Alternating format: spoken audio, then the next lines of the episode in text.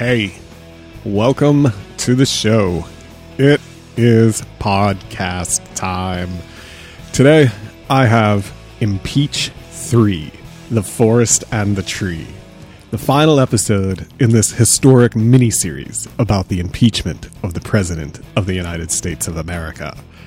It's a pretty rare event, impeachment, so it's cool to get a few shows down to document this place in history. Not in a dramatic way, though, nothing overly stuffy. Just a quick podcast series to try to make sense of the whole impeachment affair. What the fuck did we all just live through? Hey, yo, what was that? Uh, in the first episode of the Impeach series, I talked about the situation in Eastern Europe. We make benefit glorious nation Ukraine. Very nice. This impeachment was related to activities with the Ukraine. So it's good to have some understanding of the dynamics involved over there. Then, episode two, I talked with Chris and kind of looked at the larger philosophical picture. It's great to get that perspective and speak about the nature of people in this highly politicized landscape that we currently all live in. So here we are now, the third and final episode in the series. Time to tie it all up because the matter is closed. As you likely know, the U.S. Senate has already voted and the president was found not guilty. Trump was acquitted. And that's probably enough for a lot of people. We have the bottom line, so who really needs a show about all the details? Well, me. I do, because I'm totally down with the historic nature of these events, and I want to finish up the impeachment series, so I'm doing the show. If you want to listen, you're invited to stay tuned. All right, over to the lounge. How many people know what the articles of impeachment against the president were? Or how many articles there were? How many people even care? Seriously, is any of this stuff going to end up in a bar trivia game? I don't know. For the record, there were two articles of impeachment. Utah. Give me two.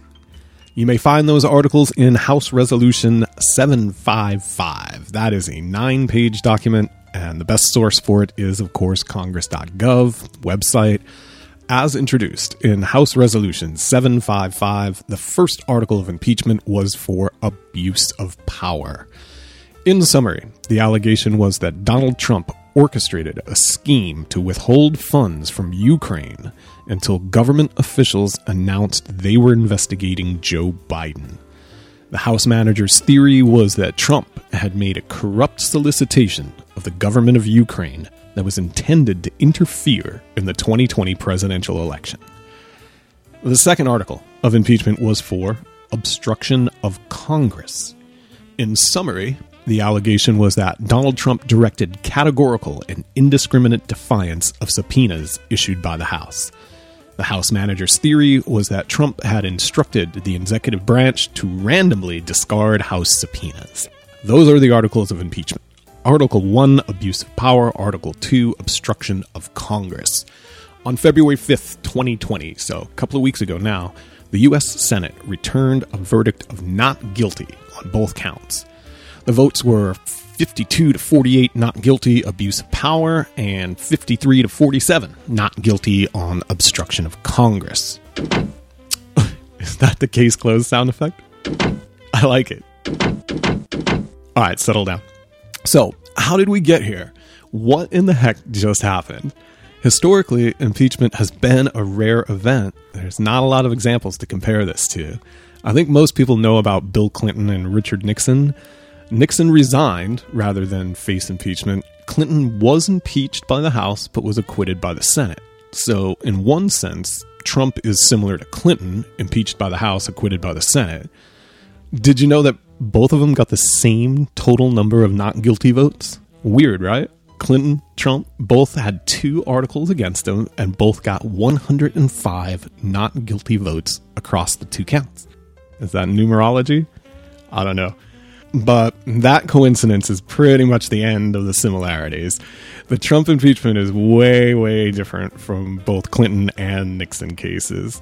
How this thing was done in 2019 2020 is just a brazen display of politics. And it's worth doing a show just for those poli sci aspects. The most notable distinction between Trump and the Clinton and Nixon cases is those most recent impeachments of Clinton and Nixon, they had formal investigations that resulted in formal charges. kind of a formal thing, right? Archibald Cox was the special prosecutor in the Nixon impeachment. Richard Nixon and associates were charged with burglary, perjury, and obstruction of justice. Kenneth Starr was the independent counsel in the Clinton impeachment. Bill Clinton was charged with perjury and obstruction of justice. However, in the Trump impeachment, the investigation was not done by an independent finder of fact. No, it was done by the Democrat led House committees. In the Trump case, there is no specific statutory violation. The majority just released a report that declared Trump was guilty of criminal behavior. uh, can you believe that? This impeachment is not the result of an independent investigation into actual crimes. Nope. It is developed entirely from a 658 page Democrat House Committee report. So badass. Um, you may recall that Donald Trump was, in fact, investigated by an independent special counsel. Robert Mueller performed what some might call an extensive investigation. We all remember Big Bob's big investigation, right? Well, Mueller time never came. Not for the president, at least. Bob didn't find a crime to put on the Don. There are no charges against the president that stem from that formal investigation process. Instead, this historic moment is brought to you by Adam Schiff and Jerrold Nadler. How can you not love that? We've arrived at a really terrific place. It's now a landscape where extreme partisans on House committees can do tilted, homebrewed investigations, then forward an impeachment without a crime. I mean, it's such a glaring distinction that uh, whatever you think of Clinton, Nixon as people, as presidents, when they were impeached, it was the process of an independent counsel investigation, and there were formal 18 USC statutory violations. There were charges against them. For Trump, not so much. It's investigators that are Democrats in House committees, and there is no crime. Uh, not in a statutory sense, no crime. The House report, of course, addresses that directly. Quote, Although President Trump's actions need not rise to the level of criminal violation to justify impeachment, his conduct here was criminal. End quote. The report goes on to say how Trump's conduct was kind of similar to bribery or maybe honest services fraud, but there have never been any actual charges considered under those statutes. Accordingly, the House managers simply assess that no criminal violation is required to impeach, they do take a moment to declare that the president's conduct was criminal, but they do it without any actual statutory violation. Neat, huh? I'm not going to extend the show to debate the nature of impeachment. There's testimony on that question in the Senate. Does there have to be a crime to impeach? It's not settled law, but I'm fine accepting that impeachment is whatever the House says it is. Ultimately, it's the people's house. If they want to do this wacky impeachment gambit thing, so be it. Obviously, we're starting to get detached from reality here. The Trump impeachment is not based on law or reason, it's a psychology test. Um, the call transcript with the Ukraine has been out for months now. I've heard it referred to as a Rorschach test where you can see whatever you want in it, project whatever hidden emotion you have onto this whole thing. This entire impeachment seems like the majority party in the House taking an ink blot test and just running as far as they can with it. There are a lot of theatrics here. I mean, I'm sure there were theatrics in Clinton and Nixon as well, but again, the underpinnings of those cases were independent counsel investigations and legitimate criminal violations. The Trump impeachment just doesn't have any of that stuff. It's amazing, right? Let's check out Article 2 because it's also super kick ass.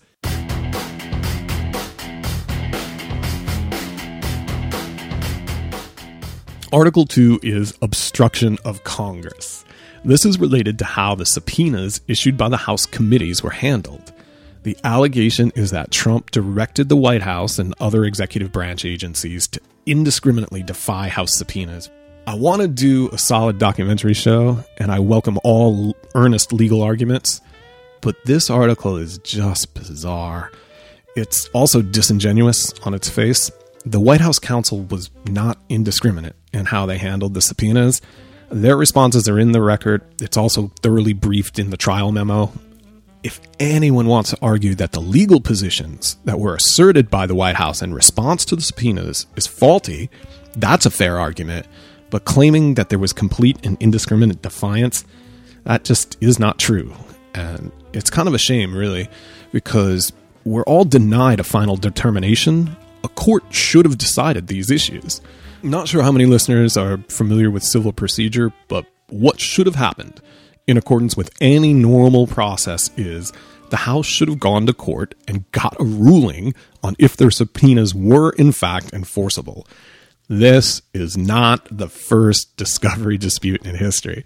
I get that the stakes are way higher in an impeachment case, but the justice system is supposed to be blind, and there's nothing strange or unusual about non compliance with a subpoena. Once again, we're getting pretty detached from reality here. It's really like we crossed some kind of threshold. And that's probably the great poli sci aspect to it.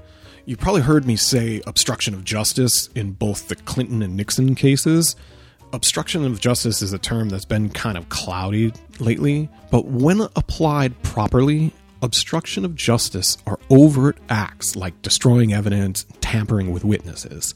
Richard Nixon was paying hush money to keep the Watergate burglary team quiet. Bill Clinton was rewriting witness affidavits and coordinating efforts to hide evidence. Legitimate obstruction of justice, as defined under the plain language of the statutes, it's easy to spot it doesn't require a leap of faith. However, here in impeachment 2020, it's more like a pole vault of faith. The House wrote this obstruction of Congress article. It's just so fantastical. And I'm not very interested in the Adam Schiff traveling carnival show, but I do want to discuss the actual subpoena arguments. Beyond the false claim that there was blanket indiscriminate defiance, there are actual substantive legal arguments here. I realize it's a super niche audience that would ever care about these things, but it's my podcast and I'll drone on if I want to. So let's run through obstruction of Congress and the specific issues related to the subpoenas. There are basically three buckets of subpoena denials. In the first bucket is the group of subpoenas that were deemed to lack authority. This is going to take us a bit into deeper weeds, but it's cool to talk about this kind of stuff. I want to start at the start just to make sure we're all on the same page, though. The United States House of Representatives has the authority to issue subpoenas as part of their legislative power of inquiry. That legislative power of inquiry comes with some limitations. In summary, the Congress's power to compel testimony is limited to only those matters which they have jurisdiction over. As you'd expect, what jurisdiction means has been argued quite a bit. The end result is the House does not possess a general power of inquiry. All the Lexis geeks out there, Westlaw, whichever you prefer, you know this case line Kilbourn, Thompson, Eastland, McGrain. Congress has to have jurisdiction. They can't just randomly ask for your bank records or cell phone data. There's no legislative purpose to that. Congress isn't a law enforcement agency, they don't investigate individuals. Except when the House uses its unique power of impeachment. That's right. If the House votes up an impeachment, they get some special bonus powers of inquiry. However, in the case of Donald J. Trump, the House seemingly claims that they could begin that impeachment proceeding via a press conference. Yeah, in September 2019, you may recall, Nancy Pelosi went to a microphone and said there would be a formal impeachment inquiry. There was no floor vote, no official action. Speaker Pelosi seemed to suggest that she could validly initiate an impeachment via CNN. The White House counsel disagreed. Their position was that all subpoenas that were issued prior to the official floor vote authorizing impeachment were legally deficient. If you're keeping score, Pelosi made her statements September 24th, 2019. The official floor vote on impeachment was October 31st, 2019. The committee activities during that time period are what's under dispute. At first glance, objectively, there is some logic to the President's counsel position that if the House wants to use their special inquiry powers of impeachment, they need to go through the process step of actually voting to initiate the impeachment. House Democrats, as you may be aware, they chose not to go to court to try to enforce their subpoenas. For all the practical thinkers out there who are now saying, hey, just reissue the subpoenas now that you've had the floor vote, that cures any possible defect. Well, the House majority opted not to do that either. And that's bucket one subpoenas that the White House deemed defective because they were issued before the House voted to give themselves the legal authority to issue the subpoenas.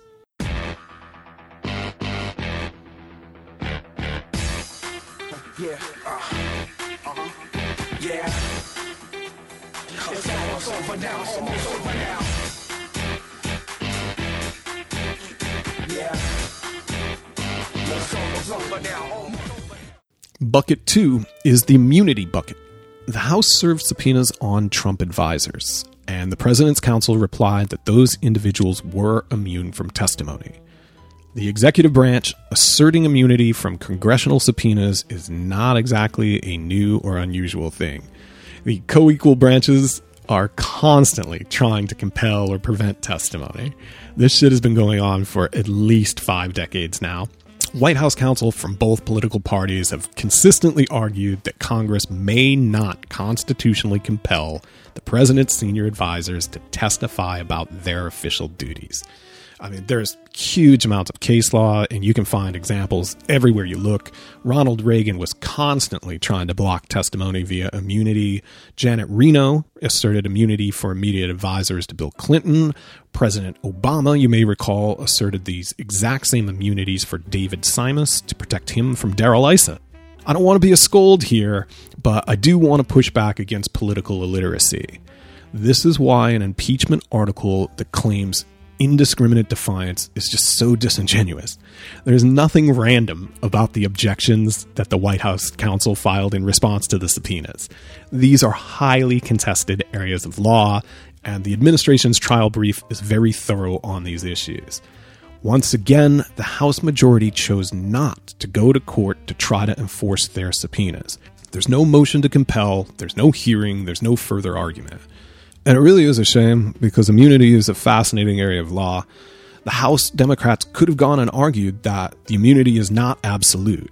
I don't want to go too far down the rabbit hole, but there's an opinion memo from 1977 in the Jimmy Carter administration. Assistant Attorney General John Harmon opined on the applicability of executive privilege. The case law certainly favors the executive branch, but it's not impenetrable. However, the House Democrats just walked away it's impossible not to start questioning the motives here.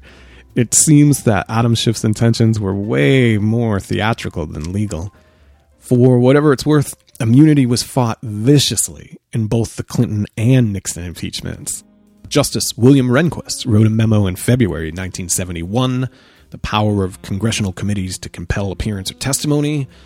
Rehnquist said, quote, The President and his immediate advisers that is, those who customarily meet with the president on a regular or frequent basis, should be deemed absolutely immune from testimony compulsion by a congressional committee. End quote. The Clinton impeachment discovery fights were way more entertaining. Bill Clinton tried to block testimony from Secret Service agents by asserting something his attorneys called protective function privilege. yeah, hey, the Secret Service is going to be aware of certain encounters that the president has with certain interns. And the Clinton legal team didn't really want them talking about that. So they asserted the now famous protective function privilege. yeah, the court disagreed. Judge Norma Holloway Johnson ruled that her court could not create new testimonial privileges. But that is the fun kind of stuff that you get when subpoena disputes are actually argued to their conclusion. I know, obviously, the House Democrats had no interest in doing that here, but for the record, the second bucket were the immunity disputes.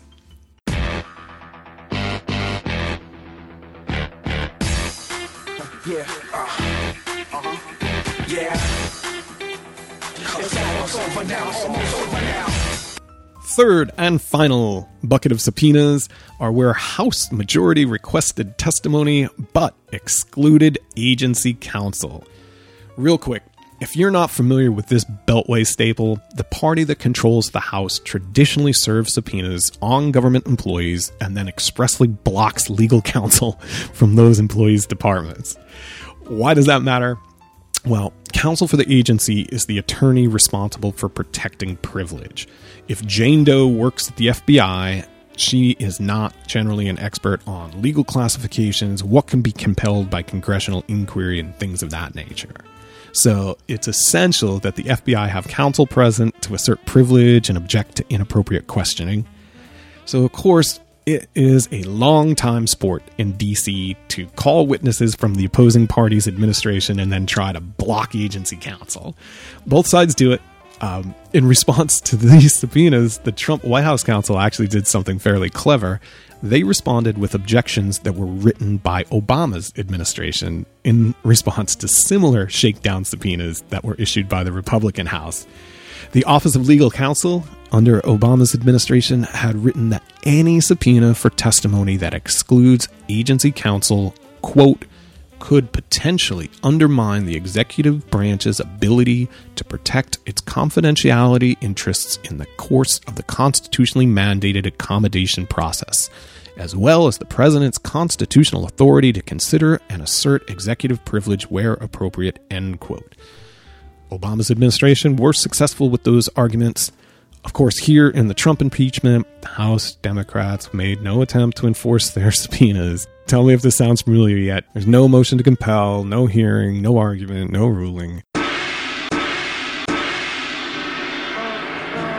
And that's pretty much the story of Article 2, obstruction of Congress. Or as the House managers say, quote, Donald J. Trump has directed the unprecedented, categorical, and indiscriminate defiance of subpoenas issued by the House of Representatives. End quote. Can't really escape how disingenuous this whole thing is, can you? I mean, it's just, it's purely theater. Um, the House Democrats do not have a valid independent investigation. They do not have a statutory violation. They attempt to start the entire process with a press conference. They have no desire to even try to enforce their subpoenas. I mean, what do you want to do with this? There's no way to take it seriously.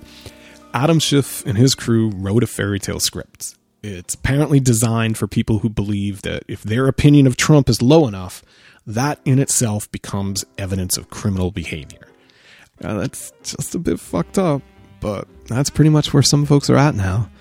And Chairman Schiff knows exactly how to play to that audience. I heard some call him a virtuoso.